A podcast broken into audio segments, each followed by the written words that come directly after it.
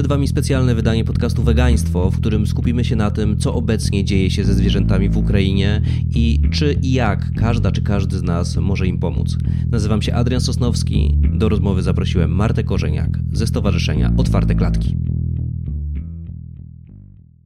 Ten odcinek nagrywamy dziesiątego marca dwa tysiące dwudziestego drugiego roku, co znaczy, że minęło piętnaście dni od rozpoczęcia rosyjskiej inwazji na Ukrainę. Tym samym tuż za granicą naszego kraju mamy wojnę, taką, której w tej części świata praktycznie nikt już nie pamięta. Miasta zostały zrównane z ziemią, ludzie masowo uciekają z kraju, jest wiele ofiar śmiertelnych. Jednak cichymi ofiarami tej wojny są zwierzęta, często zapomniane i porzucone. O tym, co dokładnie dzieje się w kwestii zwierząt w Ukrainie, porozmawiam z Martą Korzeniak ze Stowarzyszenia Otwarte Klatki. Witam Cię serdecznie, Marto, i dziękuję, że zgodziłaś się na udział w tym wywiadzie. Cześć, ja dziękuję za zaproszenie. Wolałbym, żebyśmy porozmawiali o rzeczach no, milszych troszeczkę i spotkali się w troszeczkę milszych okolicznościach, ale mam też wrażenie, że w Twojej pracy rzadko się mówi o rzeczach miłych. Zależy, zależy o czym rozmawiamy, natomiast faktycznie ochrona zwierząt jest tematem dosyć trudnym i wymaga rozmawiania o rzeczach trudnych, często skomplikowanych. Natomiast zdarza się też, że rozmawiamy o rzeczach przyjemnych, takich jak wzrost popularności diety roślinnej na przykład, więc nie jest zawsze tak, tak szaro. No dobrze, no ale no niestety nie o tym tym razem. Zatem na początek zapytam Cię o rzecz fundamentalną. Czy to, że rozmawiamy teraz o ukraińskich zwierzętach, że będziemy rozmawiać o ukraińskich zwierzętach, sprawia, że jesteśmy złymi ludźmi? Jest przecież tyle osób, tyle dzieci, które potrzebują pomocy. Myślę, że jedno nie wyklucza drugiego i to, że rozmawiamy o cierpieniu zwierząt, w żadnym stopniu nie, nie neguje tego, że ludzie oczywiście również cierpią. Tutaj nie chcemy absolutnie umniejszać cierpieniu ludzi, natomiast chcemy zwrócić uwagę na to, że ofiarami wojny są także zwierzęta i są to zwierzęta zarówno towarzyszące, takie jak psy, koty, króliki ym, i inne zwierzęta, które z różnych powodów albo zostały w Ukrainie, albo musiały być transportowane do, do innych krajów. No ale są to też właśnie zwierzęta, które zostały na fermach przemysłowych, to są zwierzęta, które zostały w ogrodach zoologicznych i na to cierpienie też warto zwrócić uwagę i o nim nie zapominać. Natomiast nie uważam zdecydowanie, że, że tutaj robimy coś złego, rozmawiając o zwierzętach. To dobrze, bo ja też nie uważam, że robimy coś złego, raczej, raczej coś pozytywnego. Zatem jako Otwarte Klatki jesteście częścią też międzynarodowej organizacji Animal International, która działa również w Ukrainie. Czy w tych trudnych czasach udało Wam się utrzymać jakiekolwiek struktury tam na miejscu i w jakiś sposób cały czas działać systemowo? Systemowo niestety nie mamy w tym momencie szansy zadziałać z tego względu, że wszystkie instytucje, rząd, wszyscy oczywiście mieszkańcy Ukrainy są w tym momencie skupieni na zupełnie innych kwestiach, na obronie swojego kraju, co jest jak najbardziej zrozumiałe. Jak chodzi o nasze aktywistki i aktywistów, część zdecydowała się opuścić Ukrainę, część została na miejscu i myślę, że naprawdę są godni podziwu z tego względu, że nawet w tak trudnej sytuacji, w jakiej się znaleźli, cały czas zastanawiają się, jak mogą pomóc zwierzętom, jak mogą znaleźć rozwiązania, które tym zwierzętom, zwierzętom pomogą, nie tylko teraz, ale właśnie w takiej dłuższej perspektywie. Natomiast no, te działania na pewno będą ograniczone przez długi czas. Nie jesteśmy w stanie przewidzieć, jak długi. W tym momencie koncentrujemy się na tym, żeby nasi aktywiści i aktywistki byli bezpieczni, ale, ale na pewno będziemy... No będziemy myśleć, będziemy się zastanawiać. W tym momencie te działania są na takim poziomie systemowym no po prostu niemożliwe. No, zupełnie zrozumiałe. Zasadniczo chciałem Cię zapytać przede wszystkim o zwierzęta i te, o które mógłbym Cię zapytać, możemy podzielić na trzy, no może cztery grupy. Są to zwierzęta domowe, hodowlane, żyjące w tych ogrodach zoologicznych, o których wspomniałaś, i zwierzęta żyjące dziko. I zacznijmy jednak troszeczkę niestandardowo od, od końca, bo myślę, że o kondycji dzikich zwierząt, czyli właśnie saren, jeleni, dzików, zajęcy, trudno pewnie powiedzieć coś więcej niż to, że najprawdopodobniej od pierwszego wystrzału żyją w strachu i zdezorientowane, szukają gdzieś schronienia z dala od wybuchów. Ale jednak te zwierzaki, które żyją w zoo, one de facto mieszkają przecież w dużych miastach i wiem wprawdzie, że część kijowskich podopiecznych zostało przyjętych przez poznańskie zoo, które samo zorganizowało transport i tam po trudnej przeprawie przez granicę przewiozło te duże zwierzęta, takie jak lwy na przykład, ale to przecież zaledwie ułamek tych wszystkich zwierzaków, które są w tych ogrodach zoologicznych. Czy orientujesz się, jak to wygląda w innych zoo? Czy te zwierzęta zostały pozostawione same sobie? Czy ktoś tam czasami zagląda? Czy nie wiem, bomby spadają na budynki? Według tego, co donoszą media, w kijowskim zoo opiekunowie, opiekunki około pięćdziesięciu osób zostało przy zwierzętach. W tym zoo znajduje się około cztery tysiące zwierząt.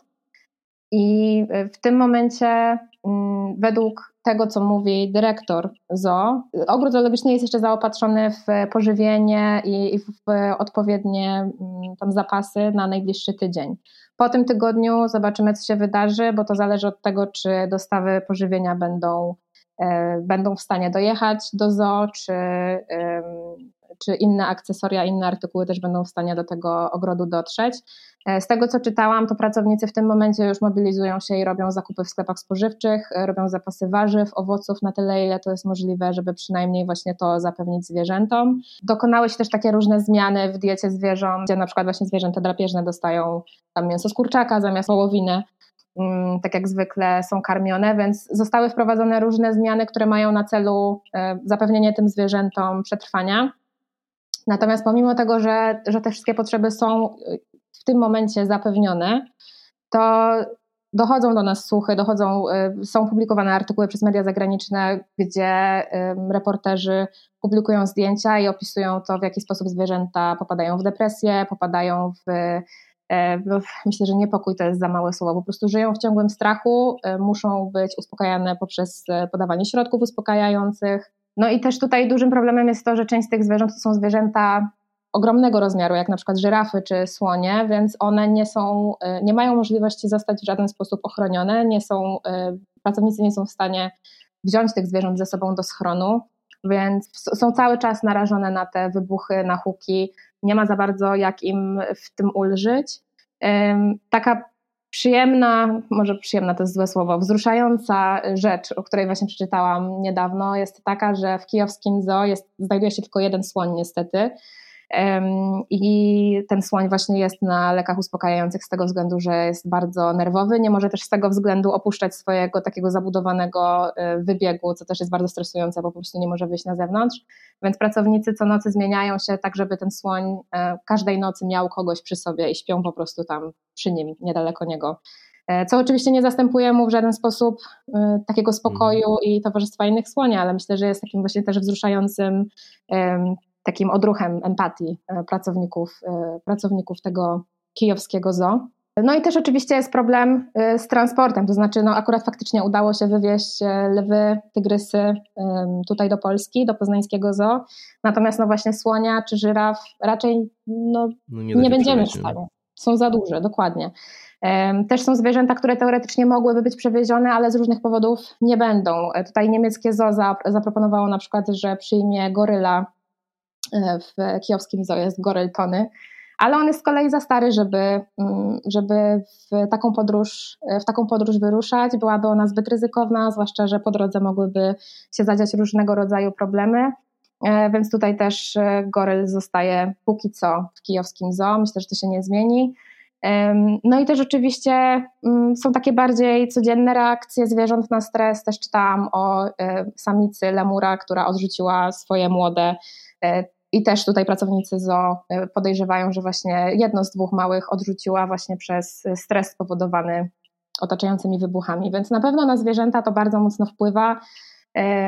Myślę, że tutaj właśnie godna podziwu jest postawa pracowników, którzy w ogóle wprowadzili się w dużej mierze na teren zoo mhm. razem ze swoimi rodzinami i używają takich pomieszczeń jak...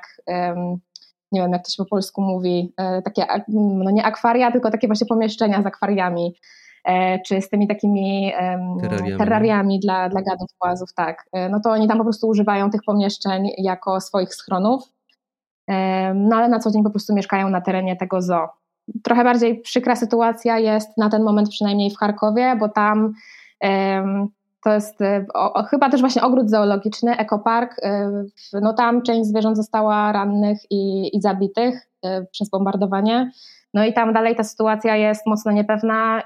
Pracownicy zoo donoszą, że ta sytuacja jeszcze może się pogorszyć, jeszcze więcej zwierząt może zostać zranionych.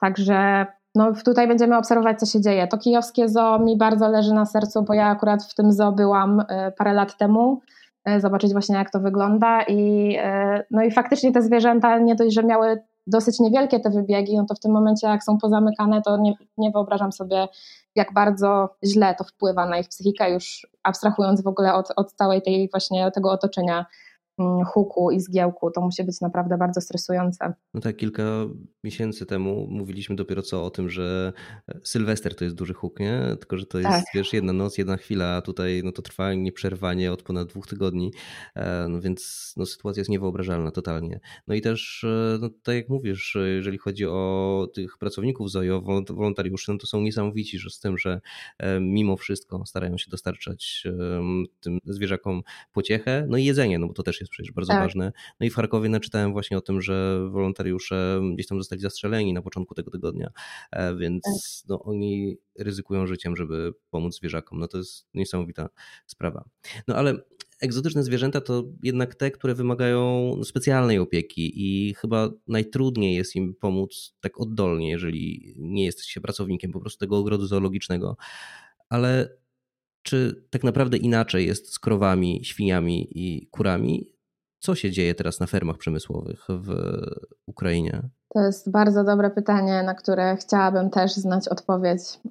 Niestety żadne media nie piszą o zwierzętach na fermach. Jedyne doniesienia, jakie widziałam, to są o fermach kurniosek, gdzie po prostu te zwierzęta w tym momencie umierają z głodu, o czym zaraz powiem trochę więcej, natomiast o, ogólnie o zwierzętach hodowanych przemysłowo się nie mówi. Ale u nas w sumie też się nie mówi za bardzo, nie? No właśnie, to jest to, że zwierzętom na fermach przemysłowych generalnie ciężko jest pomóc oddolnie, to znaczy przez to, że zwierzęta są pozamykane w hangarach, my nie widzimy tego cierpienia i nawet jak coś się tam dzieje, nawet jeżeli te zwierzęta są wystraszone, czy właśnie padają z głodu, my nie jesteśmy w stanie tego zobaczyć, dopóki nie zadzieje się już właśnie jakaś taka tragedia typu wszystkie zwierzęta po prostu padną i, i gdzieś to się zacznie wydostawać na zewnątrz, więc tutaj ta sytuacja nawet w czasach pokoju jest bardzo kiepska pod tym względem, a w czasie wojny no to widzimy, że po prostu nie za bardzo się o nich myśli.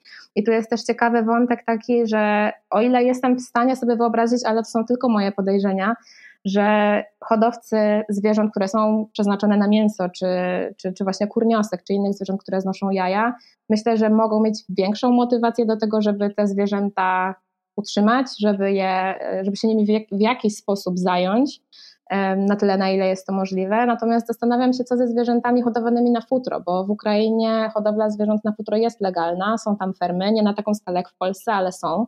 No i tutaj nie za bardzo wyobrażam sobie sytuację, kiedy ktoś myśli o tych zwierzętach w momencie, kiedy musi uciekać przed wojną. I to są też zwierzęta, które z kolei nie są pozamykane w hangarach, natomiast ich klatki są osłonięte, ale są na zewnątrz, więc te wszystkie huki też bardzo dobrze słychać. No i też nie ma za bardzo ucieczki, no bo są w klatkach. Więc to jest w ogóle coś, co też mi nie daje spokoju i nie ma oczywiście żadnych informacji na ten temat.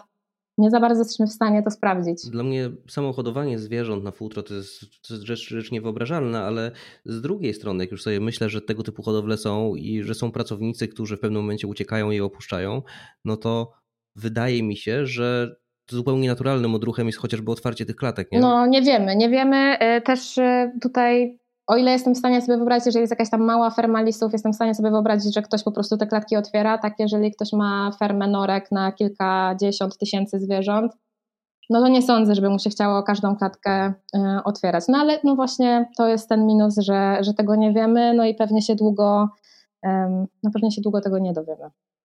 A to jest też w ogóle... No. Tak, to jest też w ogóle warte tutaj wspomnienia, że... Tak naprawdę nie wiemy, jak w ogóle też ta wojna wpłynie na bioróżnorodność. Oczywiście o tym się nie myśli w pierwszej kolejności, natomiast tutaj też właśnie czy zwierzęta dzikie, czy takie ekosystemy lokalne, no to tutaj też, jeżeli te zwierzęta albo zostaną w jakiś sposób wypuszczone, albo umrą z głodu i zaczną się rozkładać, no to też może wpłynąć po prostu na takie lokalne środowisko, czy, czy w ogóle w szerszej perspektywie środowisko i no tutaj też nie wiemy, jakie konsekwencje z tego z tego mogą wyniknąć. Kilka dni temu ukraińskie media donosiły, że trzy miliony kurniosek mo- mogą umrzeć na jednej z ferm przemysłowych w pobliżu Hersonia, To było kilka dni temu, więc myślę, że nie, nie widziałam informacji, żeby tym zwierzętom została dostarczona pasza, więc zakładam, że te zwierzęta już prawdopodobnie są martwe. No i to jest prawdopodobnie jedna z największych ferm przemysłowych w ogóle w Europie, która należy do firmy, która była odpowiedzialna za trzydzieści procent dystrybucji kurzych jaj na ukraińskim rynku. Więc no znowu, co się teraz stanie z tymi zwierzętami? Nie ma infrastruktury, nie ma sposobu na to, żeby te martwe ptaki zutylizować, więc tutaj one zaczną, no, zaczną po prostu gnić, co może spowodować nie dalej... nie tylko dla środowiska, ale też dla ludzi, nie? Którzy są gdzieś tam jeszcze obok. Dokładnie, no może po prostu dojść do skażenia gleby, środowiska, do wybuchu epidemii i tu też znowu warto wspomnieć, że to nie jest, że, że fermy przemysłowe nie, nie powodują takiego ryzyka tylko w takich skrajnych sytuacjach, jak, jak, jakim, jaką na przykład jest wojna, tylko obserwujemy, że na przykład zagrożenie epidemii jest zjawiskiem powszechnym. To, że ptasia grypa jest takim dużym problemem już od wielu lat, nie tylko w Polsce, ale też w innych krajach europejskich i na świecie. To, że w dwa tysiące dwudziestym... A S F i kwestia dzików, nie? Też tak samo. A S F, dokładnie. Czy SARS-C o V dwa na fermach norek, gdzie też przecież przemysł futrzarski praktycznie padł przez, przez rozprzestrzenianie się tego wirusa na fermach norek. Więc tutaj mamy liczne przykłady na to, że, że fermy przemysłowe powodują, jakby zwiększają to ryzyko różnych epidemii, różnych zoonoz, czyli tych chorób odzwierzęcych. No a w takiej sytuacji, no to już praktycznie to jest bez żadnej kontroli, więc jest o tyle, tyle groźniejsze. Mhm, a, dobra, czyli o fermach nie wiemy za dużo, a jeżeli chodzi o małe gospodarstwa?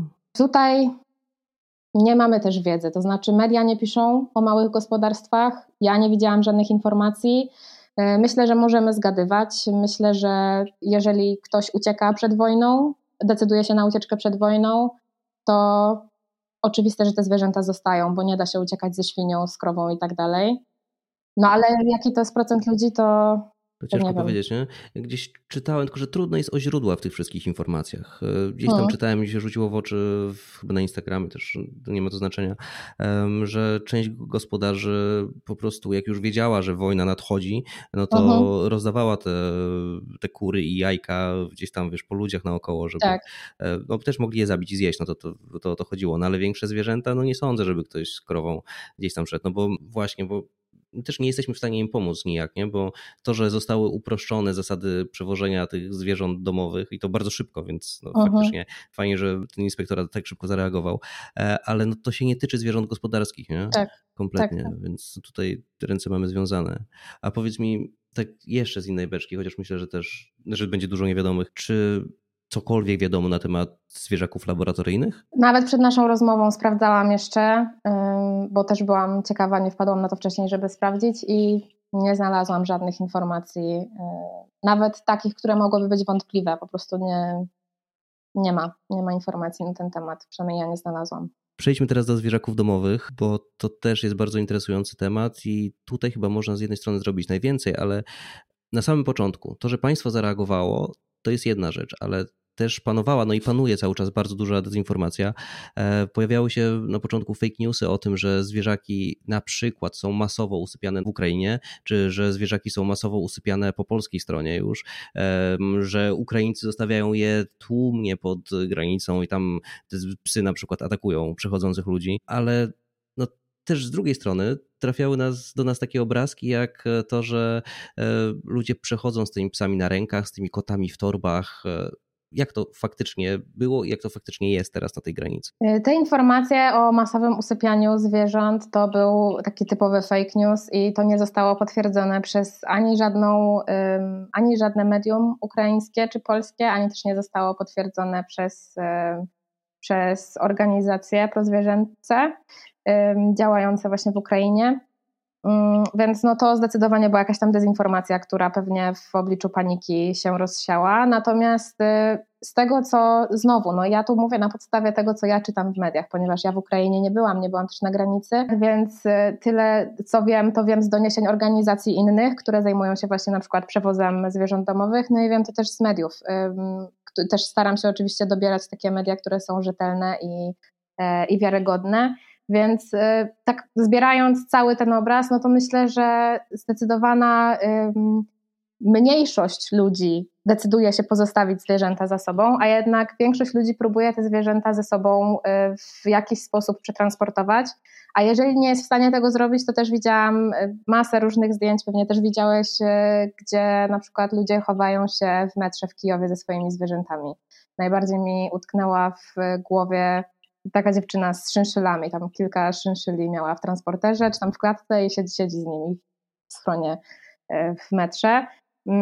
Wczoraj też widziałam zdjęcie kobiety, która niosła przez siedemnaście godzin swojego psa, to był chyba owczarek niemiecki albo pies w typie owczarka niemieckiego, szła z dwójką dzieci, które płakały z zimna, ze zmęczenia, a mimo wszystko swojego dwunastoletniego psa niosła, mimo że właśnie też tam była wzmianka, że, że ludzie, którzy ją mijali, doradzali jej, żeby tego psa zostawiła, żeby go nie brała już ze sobą.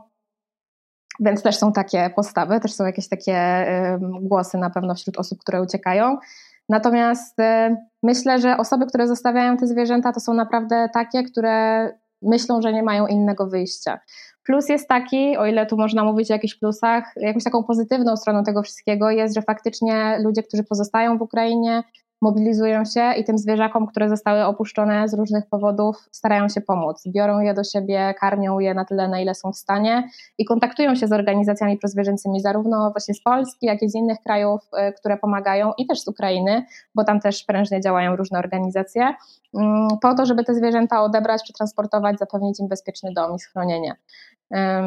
Także nie ma tu jedno, jednoznacznej sytuacji i tak naprawdę zobaczymy też właśnie, jak to będzie wyglądało w kolejnych dniach i w kolejnych tygodniach. Myślę, że tutaj takim kluczowym, dobrym krokiem właśnie było to zniesienie różnych restrykcji i wprowadzenie tej procedury, na, tej takiej specjalnej procedury, gdzie tak naprawdę każde zwierzę domowe może przekroczyć granicę i to zostało wprowadzone nie tylko w Polsce, ale też w innych krajach.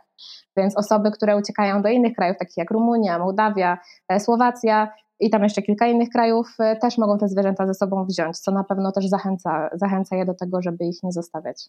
Znaczy, może tak, ludzie, którzy nie wierzyli w innych ludzi, teraz mogą zobaczyć, że w dużej mierze byli w błędzie, dlatego że ta pomoc dla uchodźców jest niesamowita. Jeżeli chodzi o zwierzaki, to widać, że też jest bardzo duża rzesza ludzi, która chce pomóc i myślę, że w Ukrainie dzieje się dokładnie to samo, więc tutaj akurat o te zwierzaki domowe jestem w miarę, w miarę spokojny. One też nie mają łatwo na pewno, bo przekraczanie granicy w różnych warunkach, niekoniecznie w transporterach, ale często w wielogodzinnym zamknięciu, w jakiejś torbie, w czymś takim, no to jest mm. na pewno straszne dla tych zwierzaków. No ale no cóż, no tak czasami trzeba, trzeba sobie radzić. A powiedz mi, jak wygląda sprawa ze schroniskami na miejscu? Jak to tam jest? Jest kilka schronisk, które działają. Z... My stworzyliśmy taką listę na naszym blogu, na blogu Otwartych Klatek jest lista organizacji, które w naszej ocenie warto w tym momencie wesprzeć i tam jest kilka schronisk dla zwierząt bezdomnych, które działają dalej. Przynajmniej działały jeszcze kilka dni temu. To też jest taka wiedza, którą trzeba na bieżąco aktualizować i mają na przykład właśnie konto na Patronie, i można je wesprzeć darowizną. Z tego, co widziałam, to te takie największe schroniska działają i te osoby, które się opiekują psami, kotami, to po prostu zostały tam na miejscu. Jest też kilka sanktuariów dla zwierząt hodowlanych, więc je też zdecydowanie można wesprzeć. No i z tego, co widziałam, to też te schroniska współpracują z organizacjami międzynarodowymi. Jest kilka organizacji, które z zewnątrz próbują pomóc tym zwierzętom bezdomnym, bez opieki. I też te schroniska ukraińskie pozostają z nimi w kontakcie, więc tutaj też ta współpraca jest na pewno bardzo, bardzo cenna i taka bieżąca. Czy słyszałaś o takich sytuacjach, gdzie na przykład całe schronisko było ewakuowane do Polski? Nie, o całym schronisku nie słyszałam. W sumie z tego, co tak obserwuję, też inne organizacje. Tutaj niestety dużo mówię na tym, co ja sama obserwuję, ponieważ, no tak jak mówię, ja na granicy nie byłam. My też jako Otwarte Klatki pomagamy bardziej tak indywidualnie i wspieramy te organizacje, które faktycznie zajmują się zwierzętami domowymi.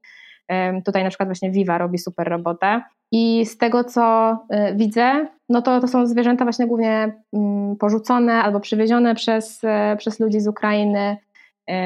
Natomiast tak, żeby całe schronisko się ewakuowało, to jeszcze takiej sytuacji nie widziałam. Nie wiem, czy w ogóle by to było możliwe, ale przy takiej mobilizacji, jak jest teraz, no to w sumie bym się nie zdziwiła jakoś bardzo. Czy słyszałaś może, jak to jest z ludźmi z Ukrainy, którzy przechodzą przez granicę i potem trafiają do ośrodków dla uchodźców czy do domów i oni mają zwierzęta? No to czy są przyjmowani w ogóle w miarę łaskawie z tymi zwierzętami, czy, czy raczej jest im trudno? Tak, tak. Z tego, co widziałam, to nie ma problemu.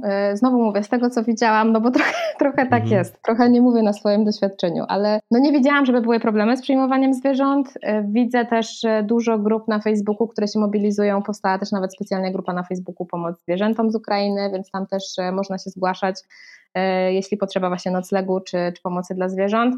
No jedyne co, no to na pewno te zwierzęta przywiezione z Ukrainy potrzebują izolacji, potrzebują jakiejś kwarantanny, więc tutaj trzeba mieć to na uwadze. Natomiast nie, no nie, nie ma problemu, żeby te zwierzęta przynieść, przywieźć czy przynieść ze sobą. Też widziałam, że opieka taka weterynaryjna jest gwarantowana, to znaczy można zwierzę zaczipować, można zaszczepić, można wyrobić mu jakieś tam odpowiednie dokumenty, żeby później już... Później już to, no po prostu te wszystkie procedury były łatwiejsze dla, dla ludzi ze zwierzętami. Mówiłaś o tym, że u was na blogu jest lista schronisk, lista miejsc, którym można pomóc poprzez płacenie pieniędzy. Mhm. Właśnie, bo którym zbiórkom powinniśmy zaufać? Myślę, że dobrze jest po prostu weryfikować każdą zbiórkę, na którą wpłacamy pieniądze. Najlepiej wpłacać na zbiórki organizacji, którym ufamy, na zbiórki, które są zweryfikowane przez portale zbiórkowe. My zrobiliśmy taką listę na podstawie właśnie nie tylko, bo to są, w naszej liście są nie tylko organizacje z Polski, ale też, też właśnie z Ukrainy czy inne zagraniczne, które pomagają w ratowaniu zwierząt z Ukrainy i to zrobiliśmy też na podstawie, tą listę sporządziliśmy na podstawie dogłębnego researchu, więc też z czystym sumieniem możemy polecić te organizacje, które tam są. Natomiast no przede wszystkim myślę, że tutaj należy się trochę zdystansować emocjonalnie. Wiem, że to jest bardzo trudne, ale wybierając organizację czy zbiórkę, którą chcemy wesprzeć, dobrze jest sobie ją sprawdzić, dobrze jest sprawdzić um, też opinię i background organizacji, którą chcemy w danym momencie wesprzeć y, i zastanowić się też, na co te pieniądze y, pójdą.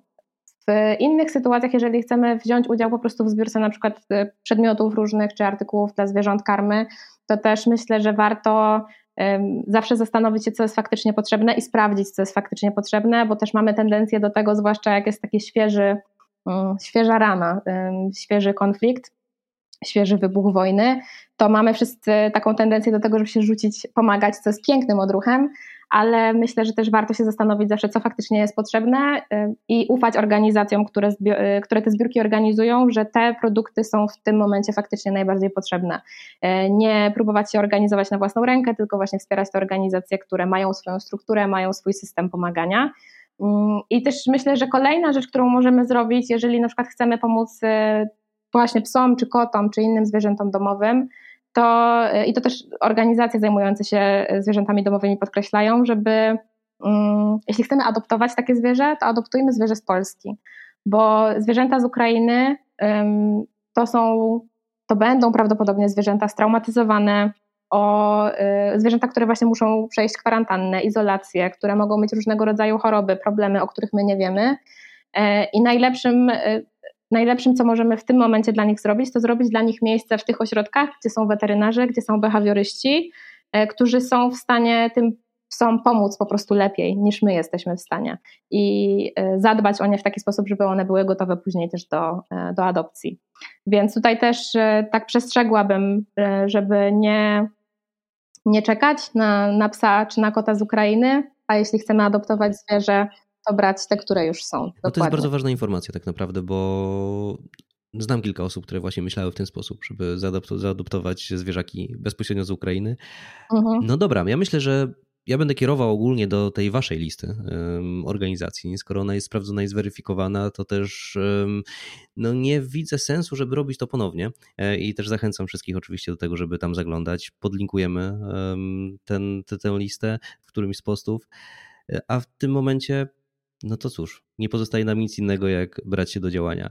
Marto, dziękuję ci bardzo za ten dzisiejszy wywiad i przekaż proszę ode mnie i od słuchaczy pozdrowienia dla całych otwartych klatek. Dziękuję ci bardzo i do usłyszenia. Bardzo dziękuję. No i to już wszystko. Mam nadzieję, że teraz jesteście bardziej świadomi tego, co dzieje się w Ukrainie i przede wszystkim wiecie, jak skutecznie, jak efektywnie pomagać zwierzakom. Link do listy tych sprawdzonych organizacji, na które możemy przelewać środki, tych organizacji, o których mówiła Marta, znajdziecie u mnie na profilu na Instagramie i na Facebooku. Zatem szukajcie w mediach społecznościowych wegaństwa. No i to w sumie tyle. Ja z mojej strony dodam jeszcze sława Ukrainie. Do usłyszenia w następny poniedziałek.